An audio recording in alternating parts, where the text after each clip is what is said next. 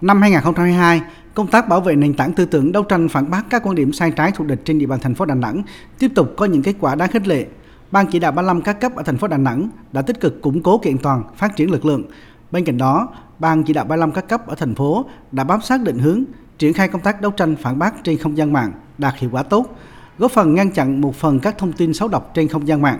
Ban chỉ đạo 35 các cấp đã chủ động tích cực trong việc quản lý, đăng tải tin, bài viết, tuyên truyền, phủ xanh thông tin, tạo sự thống nhất cao trong cán bộ đảng viên và nhân dân trên địa bàn thành phố. Tuy nhiên, hoạt động của Ban chỉ đạo 35 vẫn còn một số hạn chế. Đó là việc phối hợp giữa một số cơ quan thành viên Ban chỉ đạo 35 thành phố trong xử lý các trường hợp trên không gian mạng có lúc có nơi còn lúng túng, thiếu chủ động.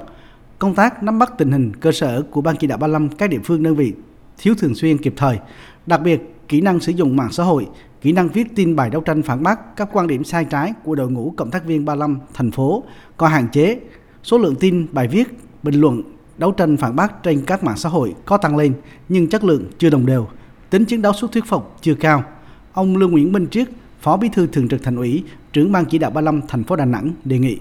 Chúng tôi đề nghị là tiếp tục xem cái nhiệm vụ bảo vệ nền tảng tư tưởng của Đảng là nhiệm vụ hết sức quan trọng, thường xuyên, liên tục, mọi lúc mọi nơi và là trách nhiệm của từng đảng viên, từng cấp ủy đặc biệt là người đứng đầu chính trị. Mỗi chi bộ cũng phải phát hiện nhân tố bất ổn, những nhân tố tự diễn biến, tự chuyển hóa, có hình thức đấu tranh ngay từ đầu, từ sớm.